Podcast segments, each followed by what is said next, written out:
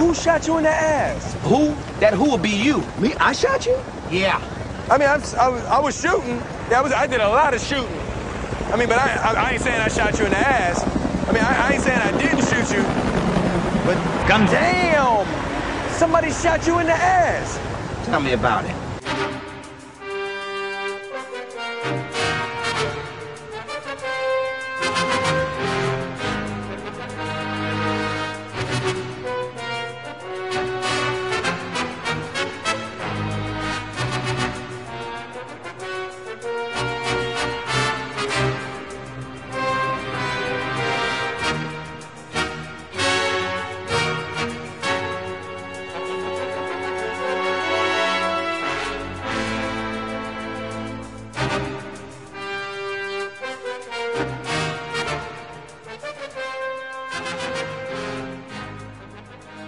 Right, everyone, welcome back. This is uh, Neo, and uh, you're going to be listening to episode 187 of Gundam and MAHQ. And joining me always is Soulbro and Chris. Guys, say hello. Hey yo. You. All right, and uh, yeah, we're just going to kind of start getting into this because we got a we got a lot of stuff to do because we're going to be finishing up our discussion and reviews of uh, Mobile Suit Gundam Iron Blooded Orphans. It's going to be episodes 41 through 50. So, yes, we're going to be going all the way to the end of the series. And if you haven't seen those episodes yet, I would turn off.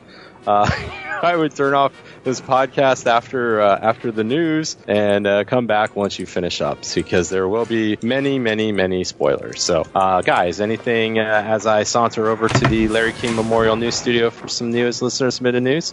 No, I'm I'm I'm ready to hear what's going on. All right, Do well, it live. oh, oh, like unlike a particular cat that they doing shit live no more. Oh, Well, no, But um, Oh. bum bum. Oh, I, oh, that's right. He's podcasting now. Yeah, Never he's mind. like us. He's he's come back to yeah, us. dirty Oh. podcaster. Don't don't don't Yes. don't don't lump him in with us. That's fucked up. oh, he's in the class all by himself, and he can stay there. Woo! Right now, he's in the no-win zone. So oh. And the hits keep on coming, folks. Oh, good shit. and, and and probably probably shortly going to be in the class action lawsuit zone. so um, yes, I'm here. I'm in the Larry King Memorial News Studio. You are the king. You are the king. If you ever have any news, just uh, send it to the Neos listeners Submit submitted news articles thread in the Gundam section of the Mecha Talk forum. Oh man. Peace and everything is right with the world right now because our first poster is Vent Noir. So it's it, everything's right again. Uh, 2016 didn't happen. Neither did the first three months of 2017. So thank you, Mr. Vent Noir. And he's got a he's got an article here from Collider, and it says Guillermo del Toro explains why he didn't direct Pacific Rim 2 Electric Boogaloo. And it looks like, uh, so he said, the, the, I guess it's all dealing with timing. He said here, quote, the timing started to suck. I had this little movie I wanted to do, The Shape of Water, very, very much. Um, at one point, it was uh, Justice League Dark or Pacific Rim. I said, let's go Pacific Rim. The reality is what they said. We're going to need you to postpone because we're changing hands. Legendary was going to be sold to China, to a Chinese country, company called the Wanda Group. Uh, they said, China. China. uh, they said, you got to go wait nine months. And I'm not waiting nine months. I'm shooting a movie. I went and shot The Shape of Water, and they chose Steve DeKnight as the director of Pacific Rim 2. So, um, eh, pretty pretty good explanation there. Pretty seems like it's pretty uh, upfront. Uh, um, Del Toro t- talked later saying that uh, basically he thought Del Knight is a good or D Knight is a good choice for Pacific Rim 2. I don't know why I keep wanting to say D Light. I don't know. Um, Because Del Toro. yeah, right. Um, so thank you, Mr. Benoit. Oh, yeah, if guys. uh, if if uh, DeKnight's work on um, the Buffyverse and season one of Daredevil is any indication, then Pacific Rim is in uh, Good hands. Good hands. Yes, sir. and I guess what? Uh, Finn And, and, is in Spartac- and? Spartacus too. Yeah, the guy that's Finn from Star Wars, um, A Newer Hope. Mm-hmm. He, he's in it. And then Plays- who's um uh, he's a Striker's son, right? Yes, sir. Yeah, he plays the son of. Uh, he has uh, his name's out there. I forget what his, his name is, but uh, Jake, Jake, uh, Jake Pentecost is his name. So that's uh, It's Jake. No, his not- name is Apocalypse Uncancelled Pentecost. exactly. That's his name. Apocalypse and canceled Pentecost. I still yes. corrected. Because remember, the apocalypse was canceled. This exactly. does, and th- I do think that the Pacific Rim 2 is kind of making Stryker kind of a liar because he said the apocalypse was canceled, and I got a feeling the apocalypse might be back on in Pacific Rim 2. it got a Don't surprise second season. did really well. the ratings were just enough to to bring it back for an encore. That open ended that open that open ended ending, and uh, you know they were able to make something out of it. But uh, thank you, Mr. Ventnoir, for your submission. Oh, the next one here comes from Flame X, and it's kind of amazing that Flame X is posting this, and uh, it says here, Mobile Suit Gundam composer Yushi Matsus- Matsusuyama dies after a house fire. So that's that's pretty horrible Oh, stuff. Wow. I guess uh, he was 79. He died due to burns sustained in a house fire. Um, you know, he's he's uh, oh man, he's responsible for the Char Disco remix. Yes, sir. yeah, the 1990, 1979 Mobile Suit Gundam anime. He did insert songs for Mobile Suit Gundam: The Origin, and he did it for some other stuff, but we didn't care because it's really just the Gundam that's uh, probably what he's most famous for. I'm sure he did a lot of kick-ass fucking th- uh, uh, uh, OSTs, man. I was sad to hear this happen. I didn't realize I didn't know about the circumstances. I just saw a blurb on Twitter and it's like Yeah, that. it looks like that's um, unfortunate. fire broke out at his two-story residence around 4:30 on on a Friday. Yeah. burned about square meters of the second floor Japanese-style room. He was rescued from the room, but he sustained burns. He was pronounced dead at the hospital. Man, that's an awful way to go. Is getting burned. Man. Ugh. Yes. Well, may he rest in peace, man. He definitely made a great contribution to Gundam as a whole, man. Uh, That music is definitely iconic and still holds up. I mean, granted, it's dated, but it identifies. It's so identified with Gundam when you hear it. It's like, oh, that's that's Mobile Suit. It, it's it stands out when you play like uh, Extreme Versus, and it's, anytime you play with the 0079 characters from uh from the original Mobile Suit Gundam, and you hear them old disco tones. It's it's fantastic, yo. The Char theme, it's it's amazing. Yeah, I wonder. I wonder if I wonder when once they lowered his coffin down and they go. They should have. They should have. It'd have Yeah, been a sign of mad not- respect. Not not nice to um, uh, make fun of dead people, Nah, but, but- it's, it's all in fun. Yeah. But when I die, I want the Char Disco remix playing as I'm being lowered into the ground. So, but uh, I will thank you, Mr. facilitate that. Thank you, Flame X, for your submission. Oh, the next one here comes from Yazi88, and it's coming from Crunchyroll. And it looks like two new Mazinger mangas are going to coincide with a new Mazinger uh, upcoming movie. That's part of the 50th anniversary of um, the pro- of Mazinger in the anime industry. So um, I guess the new works are the two new works are going to be called Mazinger Z Interval Peace and it's um, the other one is going to be Mazinger Z Alternate Ignition. Those are the two uh, mangas, and uh, that's that's some pretty good stuff, man. So, man, go Nagai, man. He looks pretty, still looks good. Def- definitely. Uh, what is it? Black don't crack. What what do they say about Japanese? Yellow, uh, um, yellow just mellows or something. I mean, I don't know. I mean, he looks really good. I Uncle mean, Go? Your Uncle Go is still fucking, he's still a legend, man. Look at this guy. Still lamping. Yeah. I, I see him. I see him. That's amazing. Uh, it's, it's, it's good to see new mangas. They're still being worked on, man. Yeah, yeah, yeah. So thank you, Mr. Yazi88, for your submission. Oh, the next one here comes from Masur.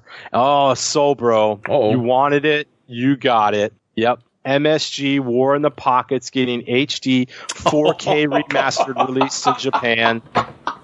Everybody now, we I think we need to get a, a, a GoFundMe page together so we can get so we can buy the 4K remastered Japanese release of War in the Pocket for Soul Bro. Oh, boy. You could Young now Asian boys Yo, in high definition. you could now remaster your classic anime movie vi- mu- music video Bernie's Lament. Oh my god. Can you imagine? Young Asian boys in short shorts. How well that's going to look for you, Soul Bro? Oh, boy. What I a good look that is. Yeah, how how much of a lament that we can actually see how lamenting Bernie is when he's Bernie- beautiful 4K remastered Soul Bro. Oh my gosh. Bernie Burgers in 4K, man. Yo, all all all that resolution. Yes, yes, We get yes, to run back that bad matchup between him and Christina. That's great. Yo, seven Yes. three. Bernie was underserved. But you know it's cool. I'm glad to see it's getting re-released and remastered. So I mean, it's it's a it's a great OVA, man. I I, enjoy it to this day, and um, uh, to see it coming out in Japan, I hope we do get start to get more Gundam on Blu-ray. Um, it's nice what we gotten so far. I mean, I, I own the original series on Blu- Blu-ray, and um, I'd love to see more of the classic series come out on Blu-ray, especially that. Uh, that's that's an easier thing to bring out here, so hopefully they'll take a chance and port it over here as well. I mean, all, all all the classics are getting remastered. I mean, we had we had uh you know 0083, you know one of the uh, the PSA about eating your carrots. I mean, if you want to if you want to be a failure in life, just eat your carrots to be like Co. So uh, yeah, man, war in the pocket, soul bro. You know the people are going to want it. You're going to have to give it to them. Remastered L- Bernie's Lament. I'll think about it, Oh, as in probably no. so thank you, Mister um, Masir, for your submission there. Oh, the next one here, soul bro. Oh, You know, yeah, I'm in the bunker. You know what that means. oh shit! It's time. Oh man. yeah, Oh, here in we the go. bunker. Take it away, Neo. All right, uh, this one. Ooh, we started with Vent Noir. Now we're ending with Vent Noir, and he's oh, got shit. an,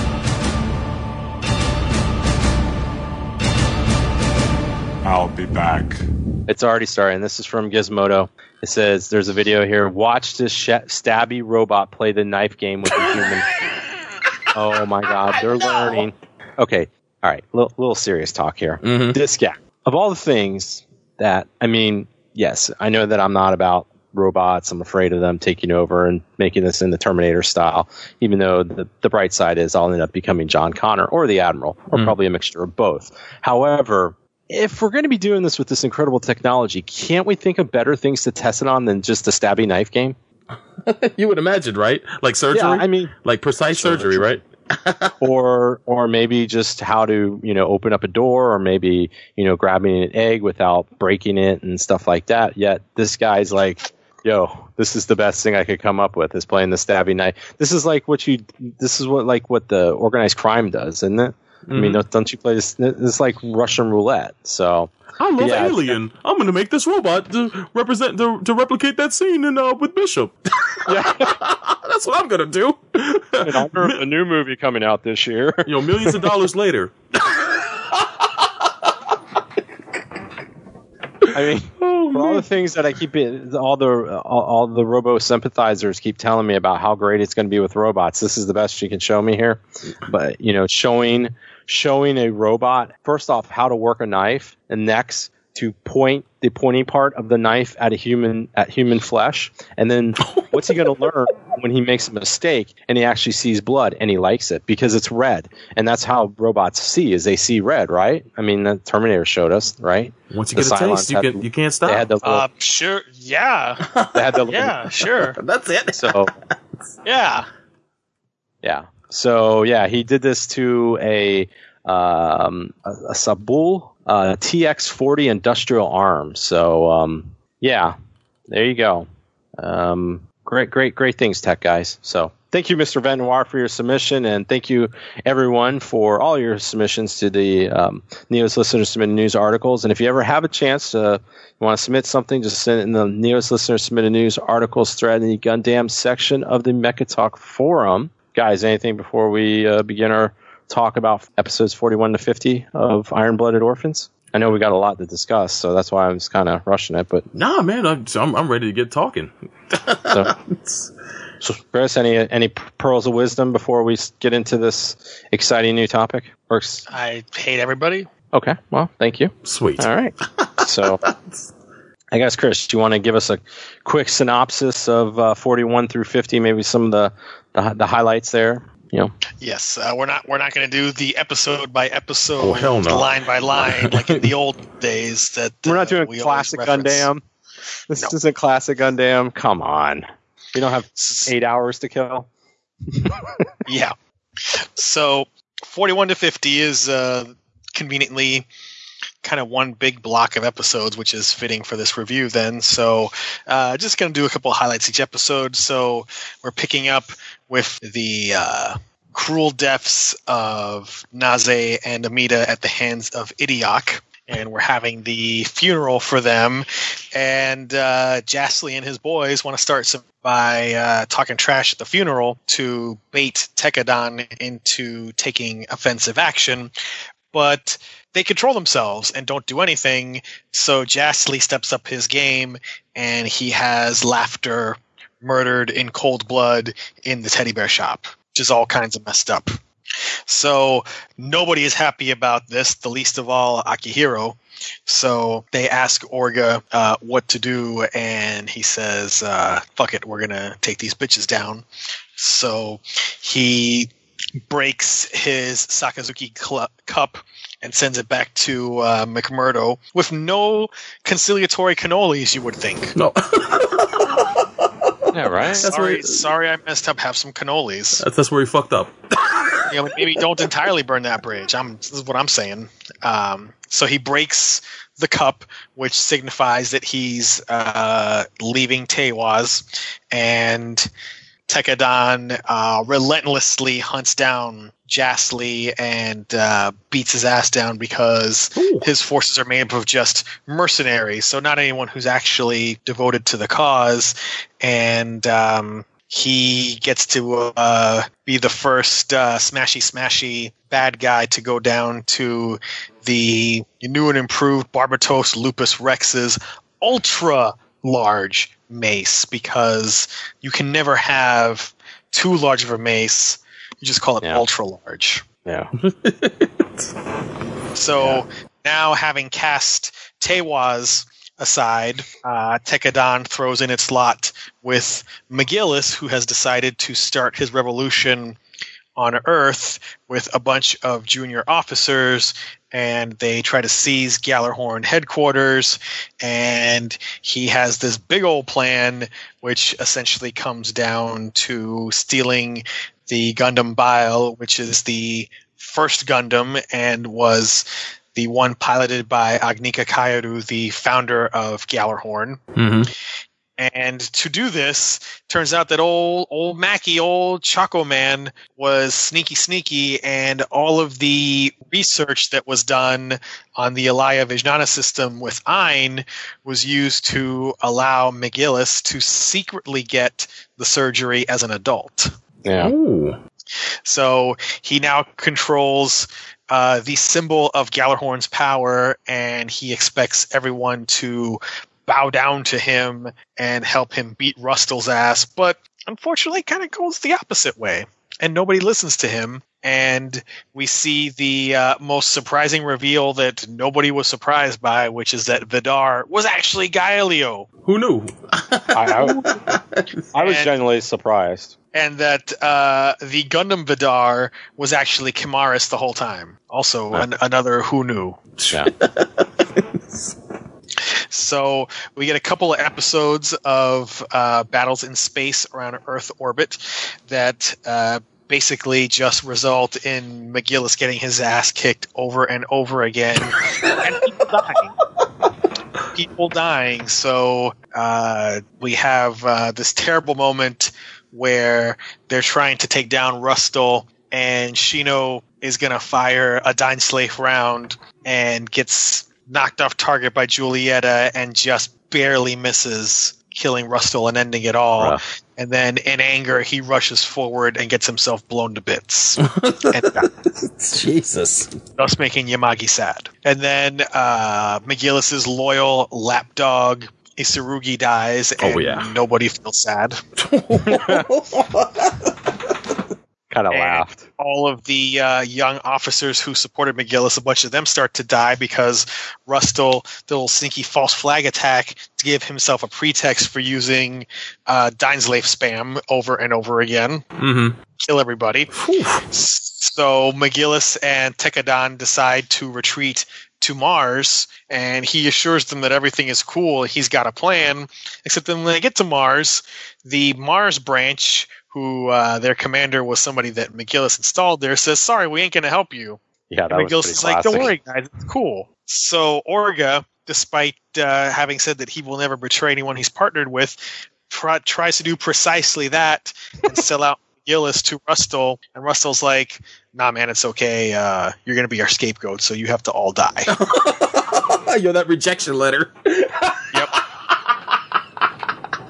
so uh, Kudelia gives them the idea that uh, they could just go to Arbrau on Earth, and Makanai can hook them up with fake IDs. Mm-hmm. It's that easy. to get to the club of freedom. We also learned that uh, Atra's ridiculous baby subplot actually went somewhere, and she convinced Mikazuki to have sex with her off screen, Yeah. which must have just been the most boring and awkward thing ever. If you try to try to picture not the specifics of it, but just in general how that would go. hey man, he probably got the vinegar strokes like like old Duke Togo, man. He's a quiet man. I, I'm thinking just yeah, the expressionless, emotionless, just sitting there like you do your thing, and I'm just gonna sit here and stare at you. So, And eat those little eat those little snacks. Yeah, the Between fresh every stroke? Popping those little snacks in like every minute or two. oh, Yep. oh shit. Yeah, I, I, I didn't know where that was going, but eh, Yeah. okay. Well, that's where it went. So Yeah. Uh, they get this idea. Let's uh, let's sneak off to Earth and get fake IDs. But then that plan is dashed when they find themselves surrounded by Gallarhorn. Mm-hmm. So they decide to uh, sneak off. They get into the city. They find out that uh, Gallarhorn is lying to the media and using the media and making them out to be villains. And on their way back to the base, some men in black show up and kill Orga, Oh yeah. which is uh, surprising because, well, we'll get to that. Mm-hmm. So things finally come to a head, and Gallarhorn attacks Tekkadan. And the plan is there's a tunnel underneath the base that runs to the city, and they're going to all escape in the tunnel and blow up the base so that everyone thinks that they died. Cool. Mm-hmm. Then McGillis goes up into space and decides to fight Rustal on his own and kill him single handedly, but um, he is finding himself fighting Gaelio, who previously revealed that the reason he can fight now and is not uh, crappy is that he's got a special Alaya Vijnana system that's artificial based on Ein's brain and they fight and fight and fight and fight, and uh, Gillis man just just has the worst aim. Oh yeah. stab people dramatically. Yo. This is a continuing problem. He ends up getting himself full of some shrapnel, and then gets into Rustal's ship and is trying to get to the bridge so he can shoot him, leaving a massive trail of blood. Has a confrontation with Gaelio where he reveals uh, that he basically turned into a hard bastard because it was the only way to stick to his plan and not waver from it, and then uh, dies regretfully. and there goes all his ambitions.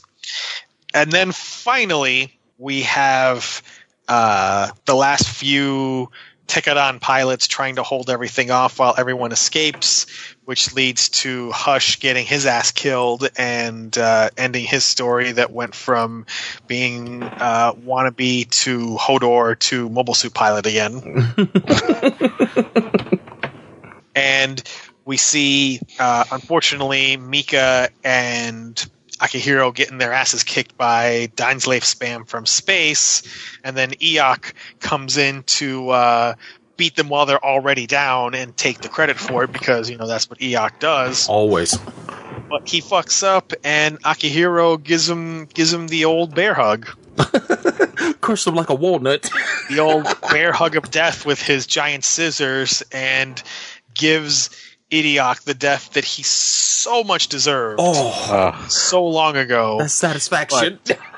unfortunately, uh, Akihiro gets stabbed to death by a bunch of lances at the Yeah. same moment. So Jesus. uh, I felt I felt that was like a very uh, Code Geass moment. Yeah. These three dudes like stab him with lances, and uh, I expected them to say, "Yes, my lordo."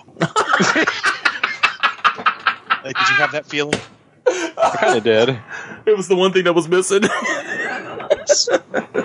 Um, and Mika has his final duel against Julieta, and she kills him. Kind of.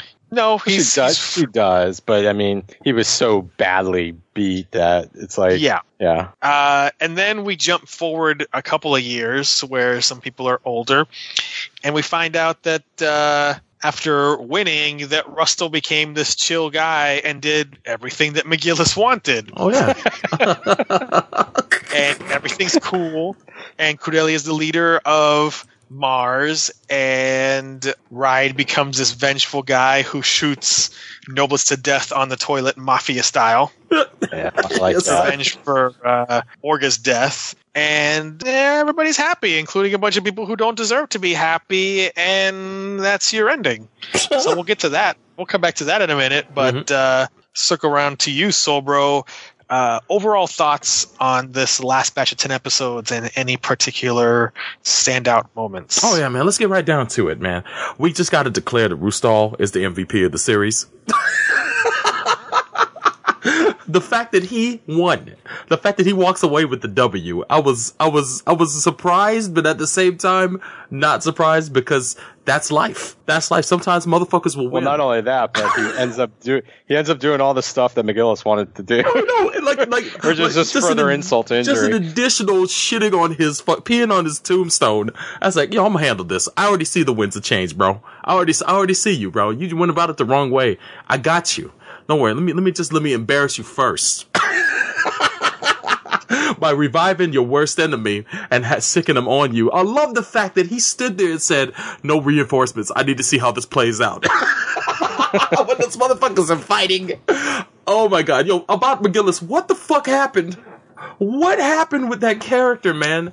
I mean, I was, was a bunch of hype. oh, dude, I was on Oh. his side when they revealed his tragic backstory, which we knew was coming, but I didn't realize it was that disturbing. I didn't realize that he was uh, simply from a group of boy toys for rich fucking pedophiles. Like I didn't think they would go that far in the Gundam series. Those motherfuckers did, and it was it was it was darker than it's one of the most one of the darkest things I've ever seen in Gundam for the most part. Darker than black, you might say. Darker than black. I've never. I've never been on the side for a Gundam antagonist, which he really wasn't an antagonist. He was right in a lot of ways. He just, uh, like they said, he was obsessed with power, and he figured that uh, he had a simple reasoning. It's like if I get the power, I can turn things to my will. And instead, this, the, it, you have to be a whole lot smoother than that, which is what Rustal showed him. Rustal is, Rust, Rustal or Rustal, he's moderation in change. He saw the winds of change. Things were heading in that direction. He played it smart. He stayed ahead of the game. McGillis, on the other hand, I, I, I would not say that he's a oh, he's an moderate who saw the. Yeah. Yeah. he's, uh, he's a very strident defender of the status quo. Yeah, he's Space Not an Xanatos. agent of change, which No, no worries. I, I- I'll give him the Space Xanatos Award for just making that pivot and being able to uh, to stay ahead of everything as that, that whirlwind was dissipating. Um, but yeah, McGillis, man, it was it was sad. Although I do like the resolution between him and Gaelio at Ga- Ga- Gaelio at the end. Um, it reminded me a little bit of uh, Obi Wan versus Anakin. You were the chosen one. I gotta say though, did anybody re- uh, was anybody reminded of the helmet headshot from F 91 that Iron Mask run back when he when Oh, when, yeah. when, they, when you he have shot the helmet. Yeah. It's like, buddy, Why are you not shooting there? shoot. oh my god, it, it's like yo, d- does anybody learn? McGillis doesn't, since he just has like the worst aim, as I said, with swords, Yeah. which uh, that proved to be his undoing, literally. Oh, yeah. If he had Mhm. just, if he had just aimed like uh, like a foot or two to the right when he fought Galileo way back when, yeah. none of this would have happened. It came back to haunt him, but I do like the fact that they had that heart to heart, man, uh, at the end, and they talked about it. And and he's he's dying. He's at his dying breath, and he's gonna tell him some bullshit like "You were my real friend." And Gaelio's telling him, "Don't you fucking say it! Don't you fucking say it! I I don't want to forgive you. I don't want that shit fuck you for putting me in this position.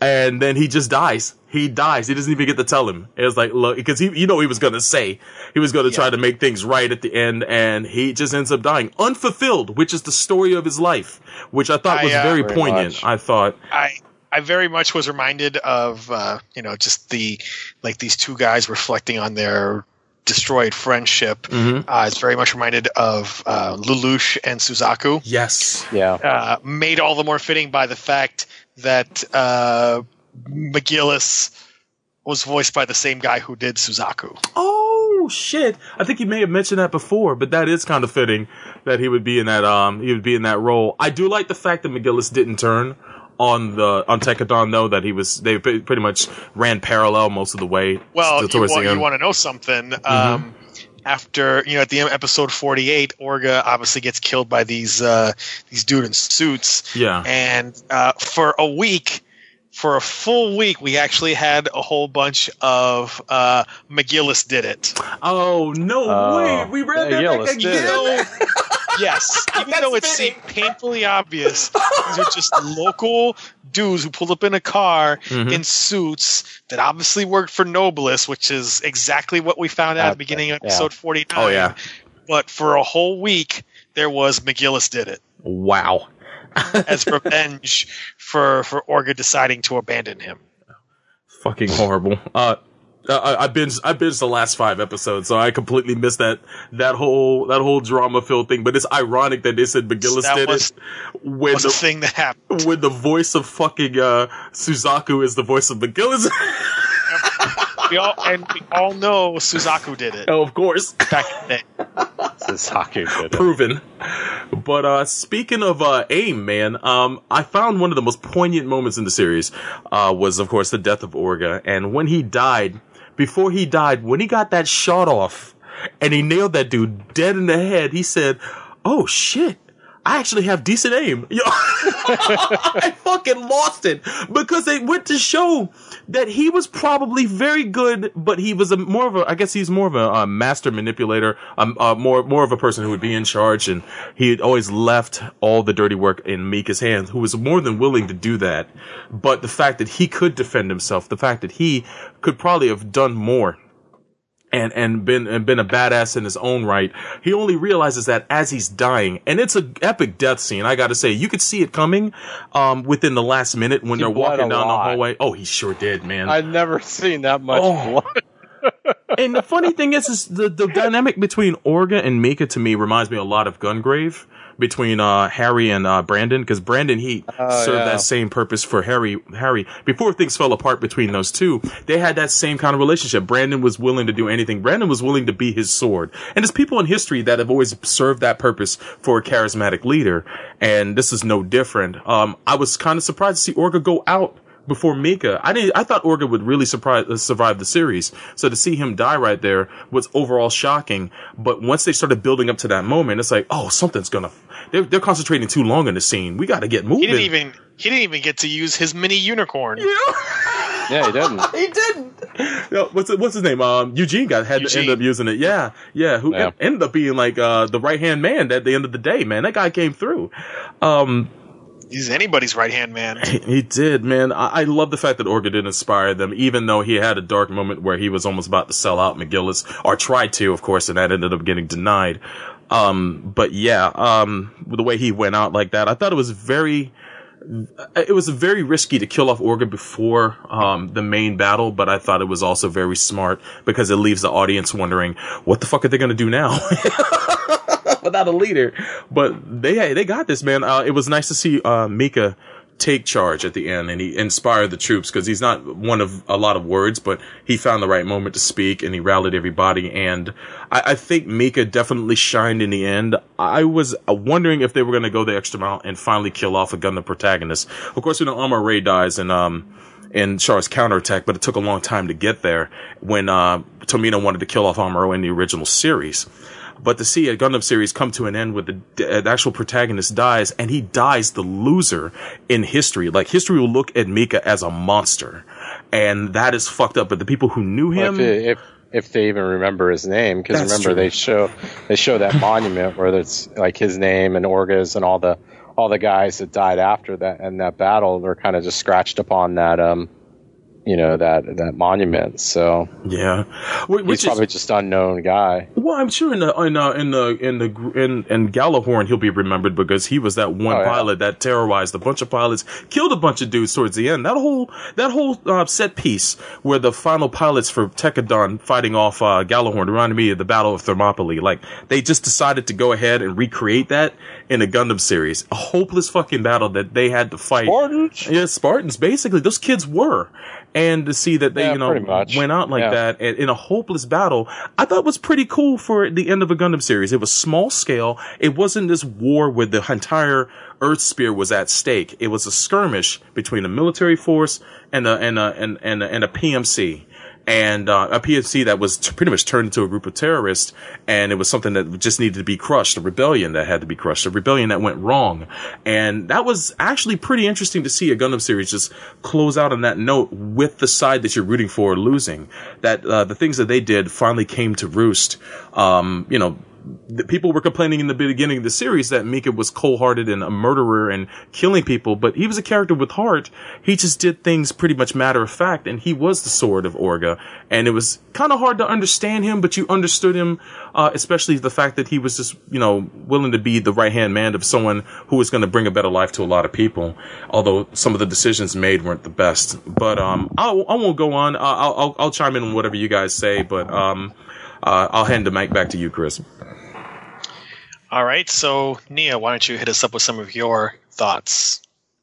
Well, it makes me um, uh, these last couple episodes, especially the, the first part there, makes me think twice about going look looking over my back in the uh, teddy bear store. you know what I mean? I mean, Don't go to that Especially if it's Build-A-Bear. scowling. Yeah. yeah. Don't go to Build a Bear. keep, your, keep keep your head on a swivel. Um, yeah. yeah, um, you know, McGillis, the Bael. Um, I'm almost thinking with how much uh, Orga discovered his aim, maybe he should have been the one in that thing. Um, yeah, I mean, uh, McGillis. I'm kind of I'm kind of torn on this because it's like you kind of like the guy at the beginning and, and you kind of like what he's standing for, but then in the end, he just ends up being a lot of talk and yeah, he got the modifications. Yeah, he got the Bael, and um, you know he's got some amount of support within some of the junior officers of Gjallarhorn, but man, just didn't really end up doing much, and really couldn't uh, talk the talk or, or Mhm. walk the walk on any of this stuff because you know it, it was nice to see him and Gaelio, um, you know, kind of have that heart to heart before he dies, but it's just like, geez, you know, um, I thought you would have done a little bit more. Orga, yeah, you got to give him respect on that. Um, I forget who he covered. Who who did he uh, Mm-hmm. He protect? covered Ride Right. Mass, who later on Right. assassinated Yeah. that son of a bitch, which was a great moment. Yeah. Holy shit. Yeah. So, um, yeah, definitely a poignant moment. Um, you know, up until that point, you know, Orga was starting to get kind of in his whiny bitch mode again on some stuff. So I was kind of not feeling it, but then, you know, he definitely uh, stood up there. Um, yeah, it was surprising to see him die so quickly. That was what episode forty-eight, I think. So that's when I really knew. It's like, man, the this the the fate is sealed on anybody, you know, on the major guys, Mika and all of them. Because I, I just kind of didn't know what was going to go on. You, you always have that slim hope, like you said, maybe maybe Mika was going to die, and I knew kind of probably Akihiro was, you know, he was he was always on on on death's door there, but you know, it, it really kind of, you know, kind of solidified that fact. And then we just see just a whole bunch of those guys from Tekkadan just get wiped out. And yeah, Soulbro's right. I mean, that's, that's a great analogy. The, you know, they ended up becoming, uh, basically the Spartans in the Battle of Thermopylae. Yeah. um, because they, they allowed, uh, they allowed all those, um, people from Tekkadan to, um, you know, make their escape and, and kind of blend back into society it was great to see the Gjallarhorn pilots just shitting their pants after seeing um, the Barbatos after it's like it's been hit with how many Dainsleifs, um, you know, um, uh, spikes, and um, he's just going back and forth, and he's you know at one point it looks like. Um, Mika is actually unconscious. seemed like right? I think the Barbatos was actually just uh, in that survival mode because you know he's he's he took off that limiter. I mean, he's Dude. able to get the limiter, and it just was. I mean, that was weird to me when you're just kind of seeing him in the cockpit and his eyes are open, but you can tell he's. You know, is he is he thinking? He's just thinking that stuff because it it looked like he was dead at one He, point. I I'm like, think I think he died like right there. Like she didn't even kill him. It almost had shades of uh shades of uh of old Kranku Crank knee. Yeah. Where he kind of died in his suit. He went out fighting, although, you know, uh, Mika killed him, but he also, uh, Mika ended up dying on the same battlefield, which is kind of fitting, um, being that that happened so early in the series. And it's kind of, to me, it was a little bit of a mirror of that. But the fact that lucky ass Julieta fucking gets the, gets the kill, she gets the, uh, she gets the, um, the moniker of Devil Slayer. Like she's the King Slayer. yeah, but I was my but you can but but you can tell though. I mean, even at the end of the little epilogue there, you mm-hmm. can tell that that's affecting her. I mean, she's Yes. she's got she's got a little Wu Fei syndrome going on. You know, oh, yes. you know. I didn't expect to win. you killed Treize, but you really didn't. you can take, you can kind of take the credit for it, but it's really him just manipulating you in the end. Exactly.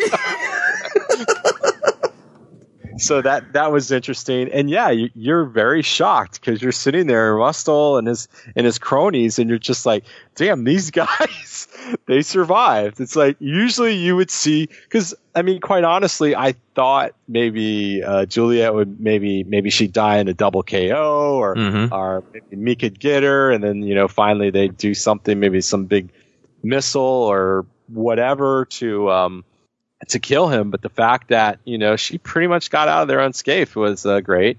Uh, you know, great for her, um, and it was kind of surprising. And um, you know, but probably the most satisfying was seeing old Idiot get the old uh, bear hug.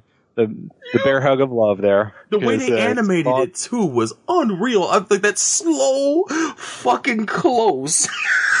There's one. There's one point where you can't even see him, but you can still hear him. yes. and then it's just one last little crush.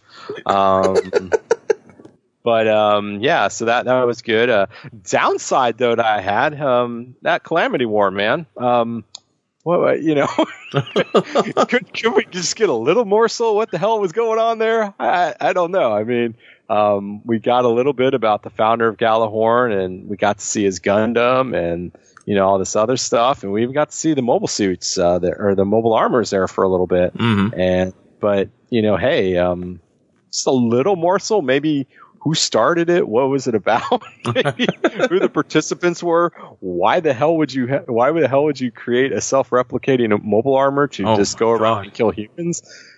I don't need much. I mean, maybe maybe just like what they did in in in um, uh, turn A, maybe just uh, accidentally flip on the switch in the old Mhm. library, and you get the you, know, you get a quick synopsis.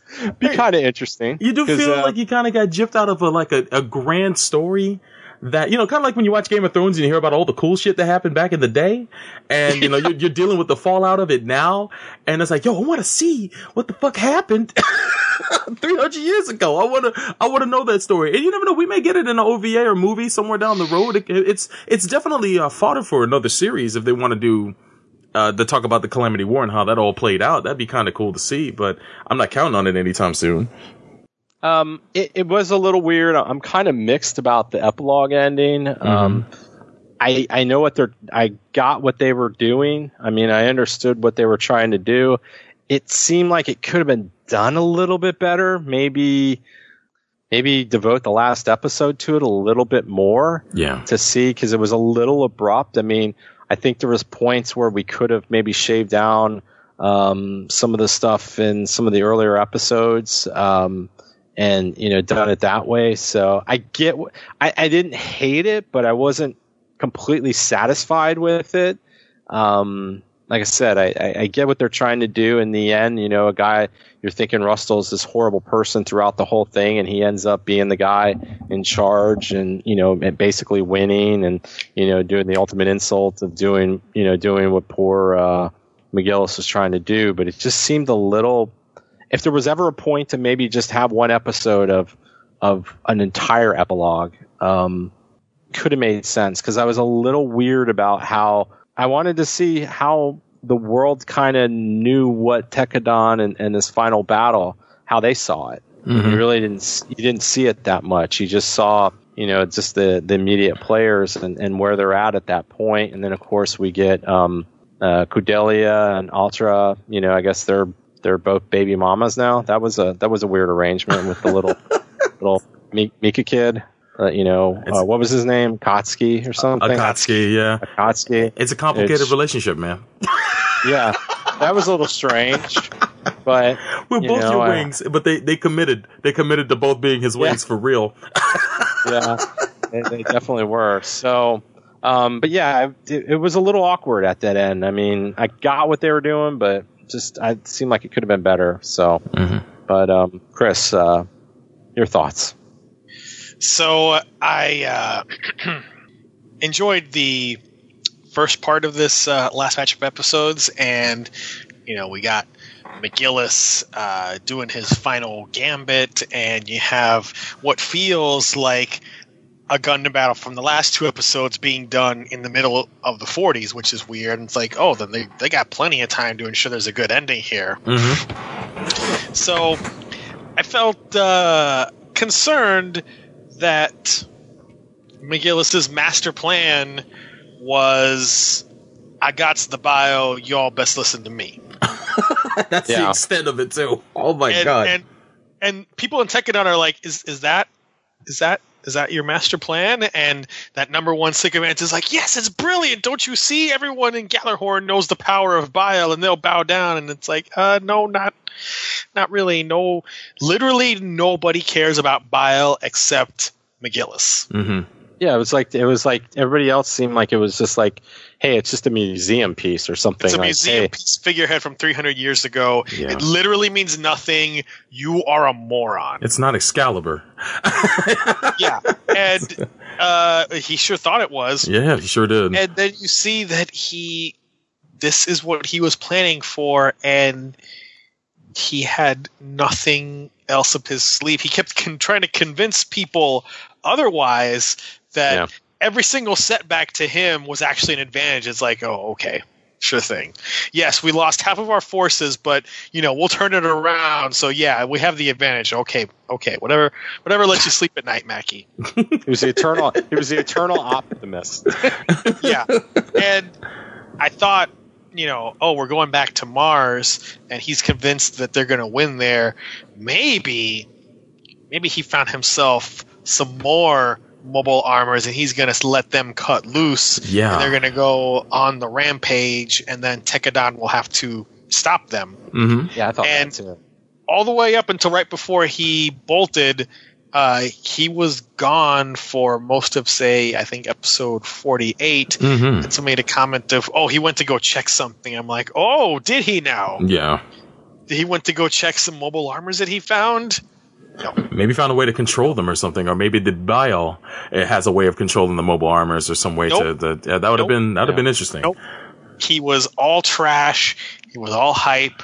All of his maneuvering and plotting was to reach a childish goal that would never attain his dreams. And when confronted with reality that things did not go according to Keikaku, Mhm. he crumbled and just could never adapt to Rustal strategies and was consistently outplayed at every step of the game. As soon as he said he was going to take him on by himself, I already knew that was that was it for him. it's like that. And- that's the dumbest thing I've seen, dude. What are you doing?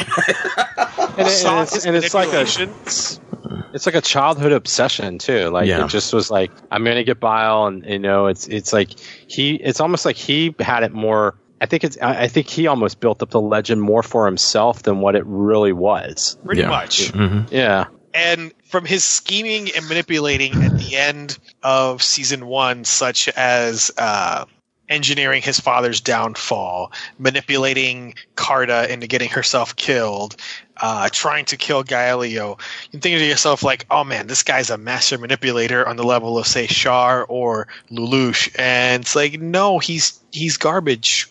Yeah, he's not he he's just an idiot who believes his own hype but came across as being the most competent guy ever until it actually counted Yeah, it- it's it's it's uh it's unfortunate because you can see how much I guess of a, of a zealot of uh Agnika Kaieru that he was um because he you know he was cracking those books and and just obsessed with that person. And I guess he looked at him kind of like a Christ figure or something, thinking that you know he could be his uh His his, successor.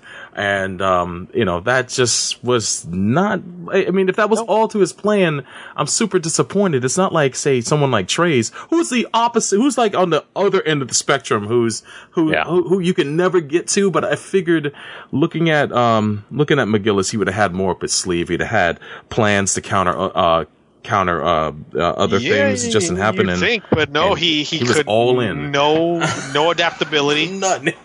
Yeah. no ability to think on his feet, hmm and uh, stunningly poor uh, planning and really bad aiming skills. Yeah. So, uh, piss off, McGillis. You're, you're a bad show.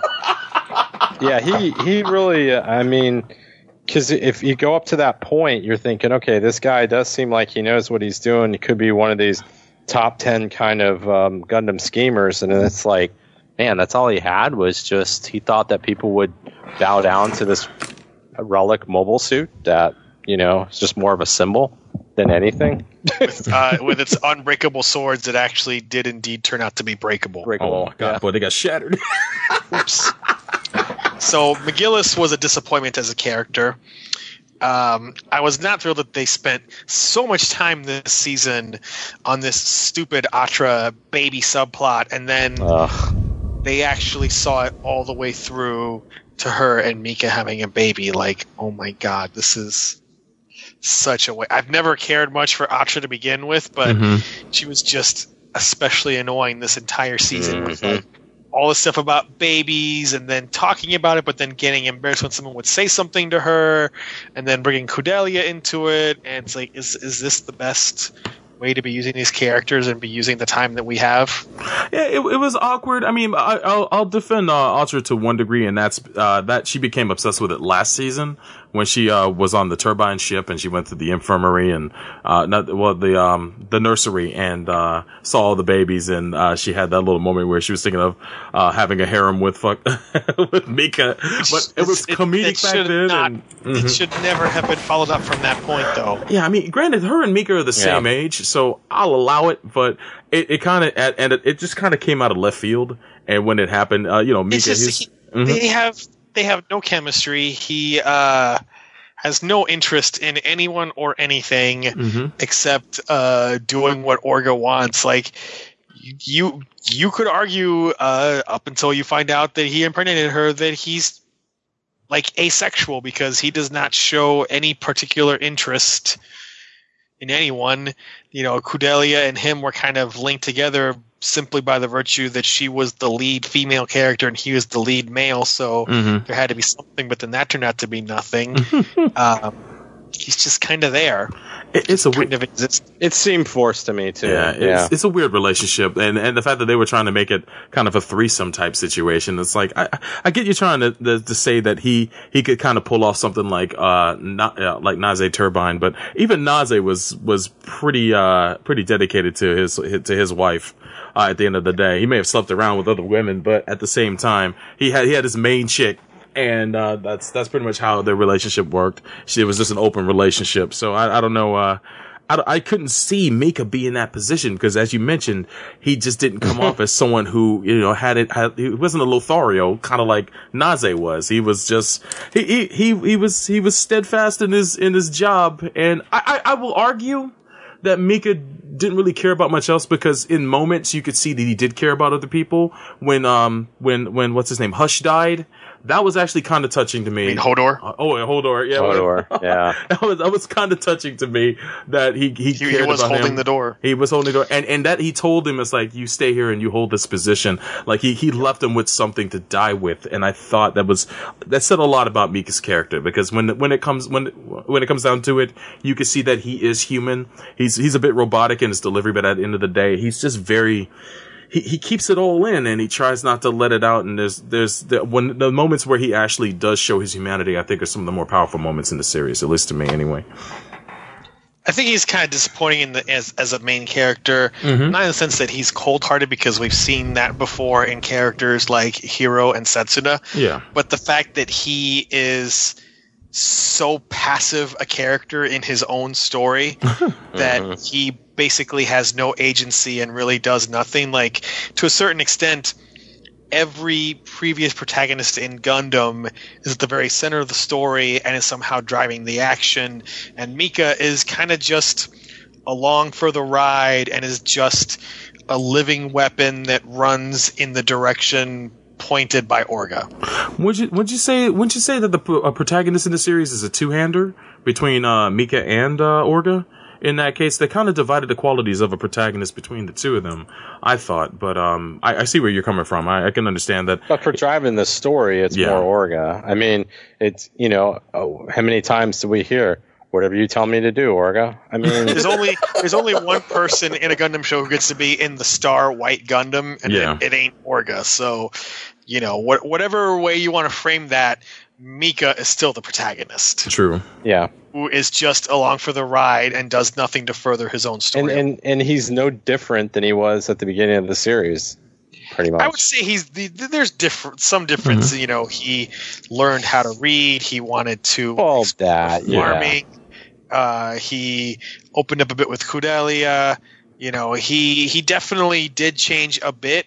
Yeah. It's just not noticeable because he's just so um, just kind Yeah, of I feel- Unless he's fighting, he didn't do anything.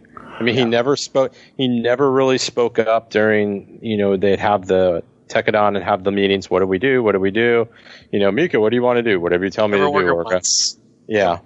So Which is I mean, it's tiresome after a while, especially when Orga spends so much of the show just consumed by self doubt. Yeah. which Right. is fine for for something to happen. You know, someone like him who has such a burden on his shoulders. But yeah.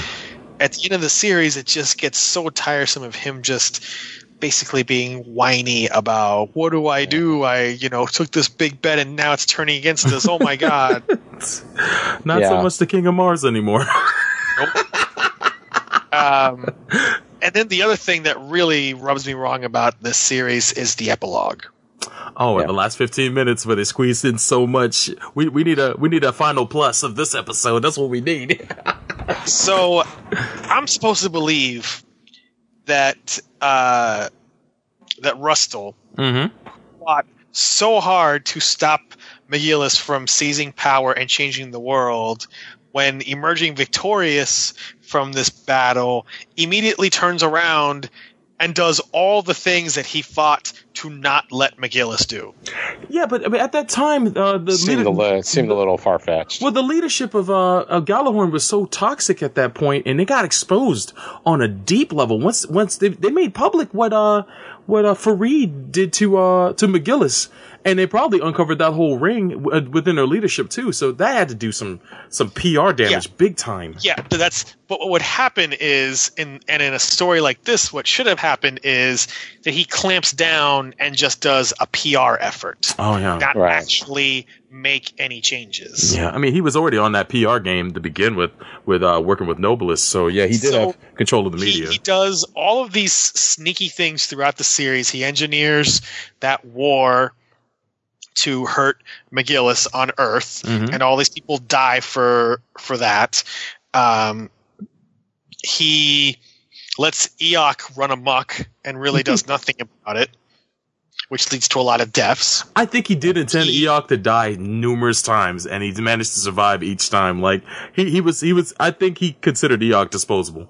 Honestly, Yeah. yeah. Um, he commits war crimes Oh, by using Yeah. the Dainsleif with just uh, a false flag uh, excuse that is completely flimsy, and he's just. He's not a mustache twirling villain, but Mhm. he is an antagonist in every sense of the word. And then he he just gets away with it, hey, and he wins, and then he does everything that the heroes wanted, which is just it just makes, Makes no, no sense, sense, yeah. because there was never any indication with his character at all but Chris, that's the world we living in. that he was anything other than the stat, the embodiment of the status quo. So I Mhm. just cannot believe that he became this reform-minded democratic leader. It just makes zero sense. And how the hell is it that Eugene stood two feet away from this guy and did not wring his slimy space Uh-huh. Xanatos neck? That is some self control. that is some serious self control. because it because it would it would have made sense like if Rustal was like okay some of these things that you're bringing up McGillis are are, are you know they need to happen however you're just doing it the wrong way then maybe you could say oh he might put some of these reforms in but yeah it, it- and I do think he was more mustache he seemed more mustache twirling to me I kind of do feel that he was just sitting there back the whole time just like you know, just twirling away because I wouldn't put him at mustache level of like say anybody in the Titans or Well, yeah.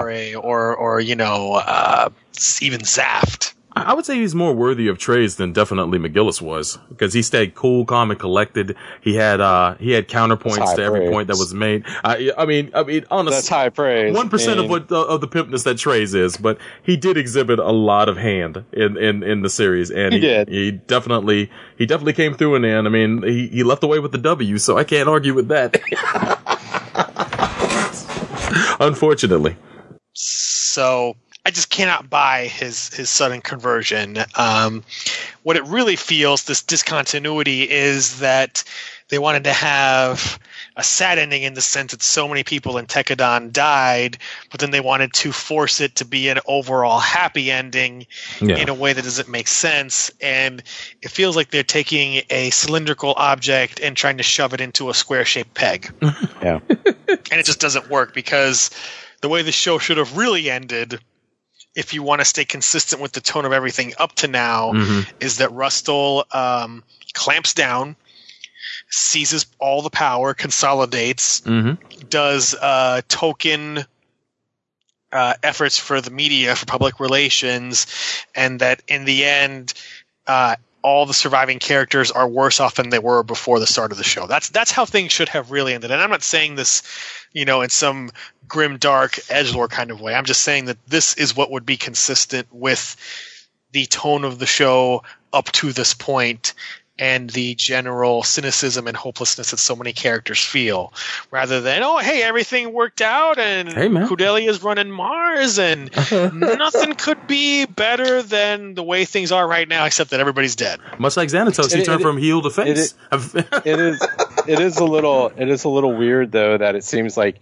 all the people that were had some kind of connection with Tekkadan Mhm. in the end, like they could just go on with their life. And there was, you know, you're right though, Chris. It'd be like they'd probably be worse off. Some of them would probably be in prison. Probably some of them getting, you know, hunted down or whatever. And it just seems like, oh well, you know, I won and we got everything going, and you know, everybody can live peace and love and happiness. I guess. yeah, it's just I don't get it, and it's it doesn't spoil the series, but it really brings it down a bit because, like I said, it just it just seems disingenuous. So basically, you want to see, or uh, you see, you want to see Mars continue to be crushed under the weight of Earth's mighty thumb. Yes, More orphan babies having to work the coal mines. no relief in sight. Exactly. It's like, what is this get out of jail free card about resetting your IDs? Get out of here with that shit. You fucked. So, so, you, so you wanted you wanted uh, Akatsuki to be in the same path of hopelessness and despair that his father was in, Exactly.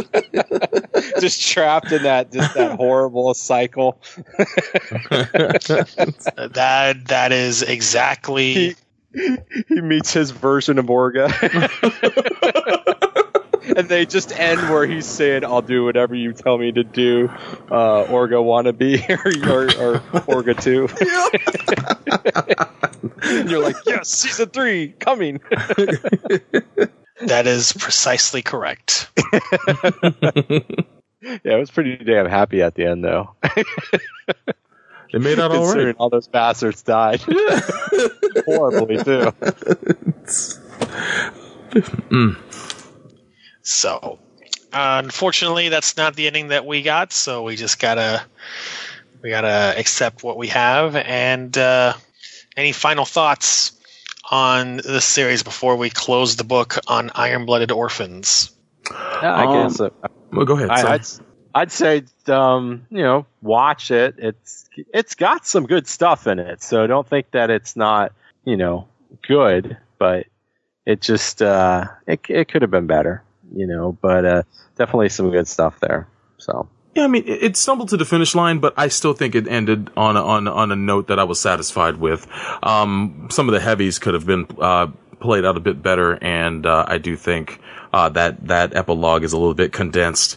I would have rather seen a bit more of a extension on that, and if they ever decide to do a, a director's cut of that episode, it'd be very interesting to see, kind of like what they did at the end of. Uh, of uh, Destiny, so we'll well, see. wasn't that bad. No, but yeah, but I mean, that that's a that's a shit show and a half.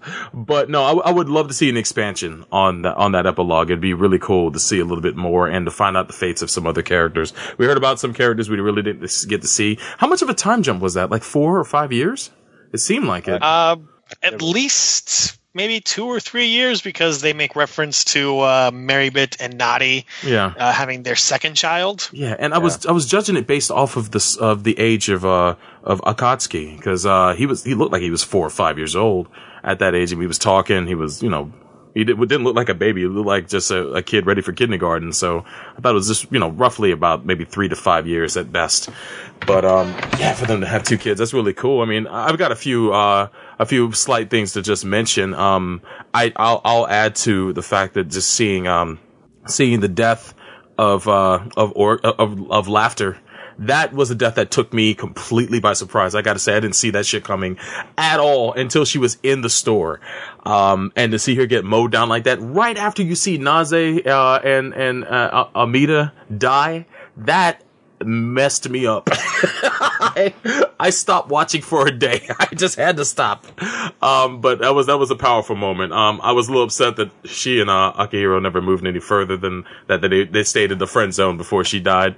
That kind of sucked. Um, but uh, I I do think her her death had poignancy. So there's at least that. Um, Aze became the new smooth criminal. She became the new Naze. I thought that was really cool that uh, she's running the turbines now, and you have to have a woman in charge of them is is, is a nice touch. Uh, I, I the, that look goes very well uh, with uh, with the character. So shout outs to Aze, and um, yeah. Other than that, um, that Julieta and uh, Gaelio end up in the, uh, together in the end, either as friends or whatever whatever you would call the relationship, and Gaelio ends up being more like uh, his old self by the time uh, we see him in the epilogue. So it was really cool to see that uh, he kind of got a happy ending, even though he's uh he's a he's he's pretty much crippled for the rest of his life. it's, kind of- it's it's bittersweet to say the least. But uh, other than me that, hmm Let me ask you guys this: Mhm. rewatchability. How quickly would you rewatch this again, Chris, if, if you didn't have to? Like, do you have a, a desire? Do you, do you feel this is something you'd rewatch very I'd, quickly uh, I'd rewatch within a it year? uh, in a couple of years, and I I'd buy it on uh, Blu-ray once Mhm. it comes out here. So it's not uh, not something that I'd sign to the uh, dustbin like Age or Reco.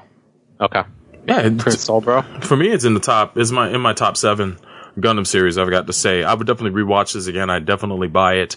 Um, and uh, for the most part, I enjoyed the ride. I've got to say, the destination may not have been all all that was cracked up to be, but the ride was definitely fantastic. And uh, I, I give it up. I, I'm glad they tried something different with this series. They they defied convention in a lot of ways, and I think that this series, especially the way the fights were constructed, that one moment where towards in the final episode where uh, Akihiro throws one of those mobile suits into another mobile suit, that shit was violent as fuck.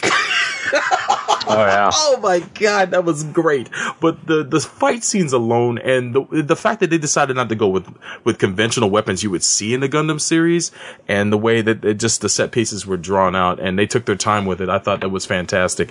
Um, you know, very well constructed. Uh, unlike say something like G Reco, which was a shit show. this is a breath of fresh air, and I, I do appreciate the series quite a bit, even with some of the uh, some of the uh, the areas where it faltered. All right, so uh, we want to uh, toss out any kind of Ratings? ratings here for this last batch. Yes, sir, man. I'd give it. I'd give it four Dainsleif showers, man, making it rain. Out of five. All right, uh, Neo, what do you give it? Uh, I'm going to give it three and a half Calamity War documentaries out of five. Hell yeah, dude. We need answers. I'm gonna give Well, it just to- just a brief synopsis. That's all I'm asking for. Just, just some key points. Son, I want the Ken Bullet. Burns version. Oh, I don't. I don't need nine hours. I, just need. twenty. PBS, what you what you doing? Get on that. I'm going to give this um, three and a half uh, ill-conceived end games out of five. Sweet. There you go. There you go, man. Uh, overall, I think it was uh it, it was a, it was a it was an enjoyable watch. And um, if this team comes together to do another Gundam series, I'm excited for it. Honestly, uh, keep keep moving in this direction. Do new things with Gundam. I think it's worth the risk, even if it doesn't come out 100 percent perfect. Is that is that a Soulbro guarantee? It's a soul bro. Yeah. I'll put I'll put my stamp on it. Why not? Why not? Soul Bro endorsements. Hell yeah, this baby. I mean, I'll, I'll put my Look stamp on it. I don't. I, I I'll be glad to. I'll, I will You- you I'll got- give my guarantee. you guys weren't Zeta or Turn A, and, and you weren't Age, so I'd say you earned the right to do another another show. somewhere, somewhere in the middle. Somewhere in the middle. The, the the authority on mediocrity. Soul Bro, right? Yeah. You're welcome. Anytime uh, you need to know about mediocrity, hmm he's Yes. your man. Yeah. Oh, I, I do have a question for you, man.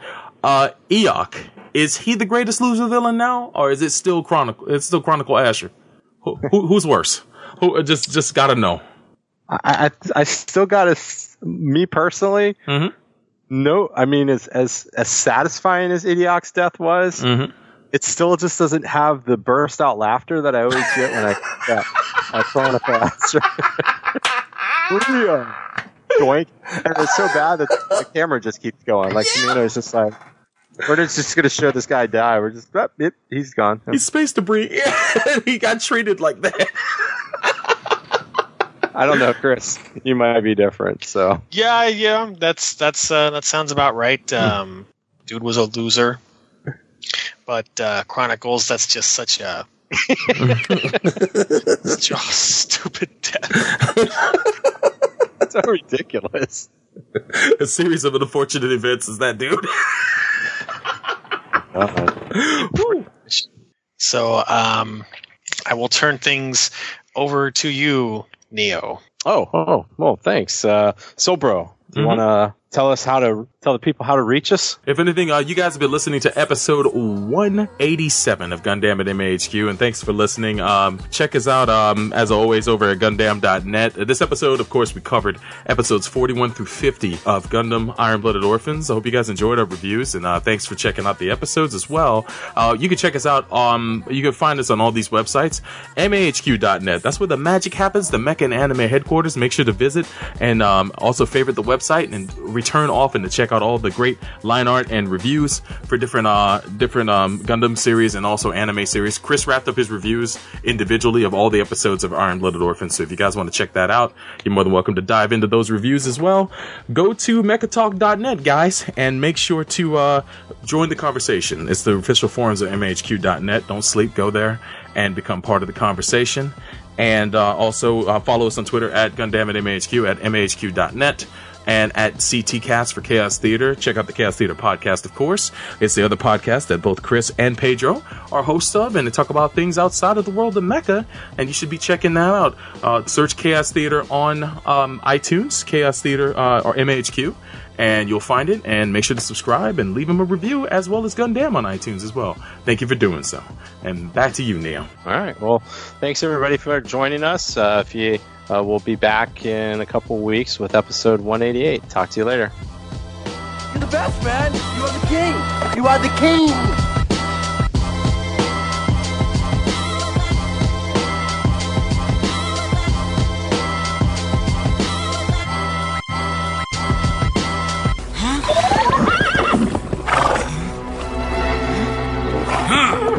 It's you! What's the matter, sir? Get Gune for me. Right! What are you doing here? Unlike you, I'm more than just a pilot. Come back here!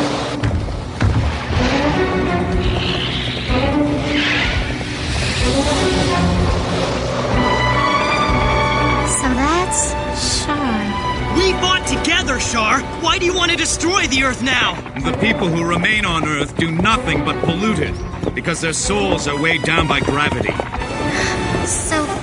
Why married couples fight with each other. Hold on! Char!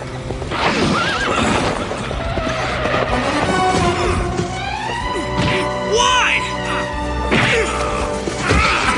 Earth can't live with all those parasites. Human wisdom can overcome our problems! Then those ignorant people your so-called wisdom at this very moment. He's right. It can't be done.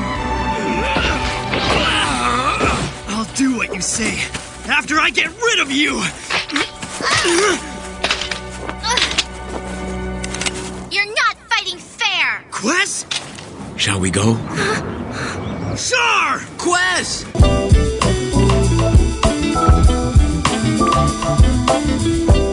Gundam at MAHQ is a Shinjuku Station and MAHQ.net joint.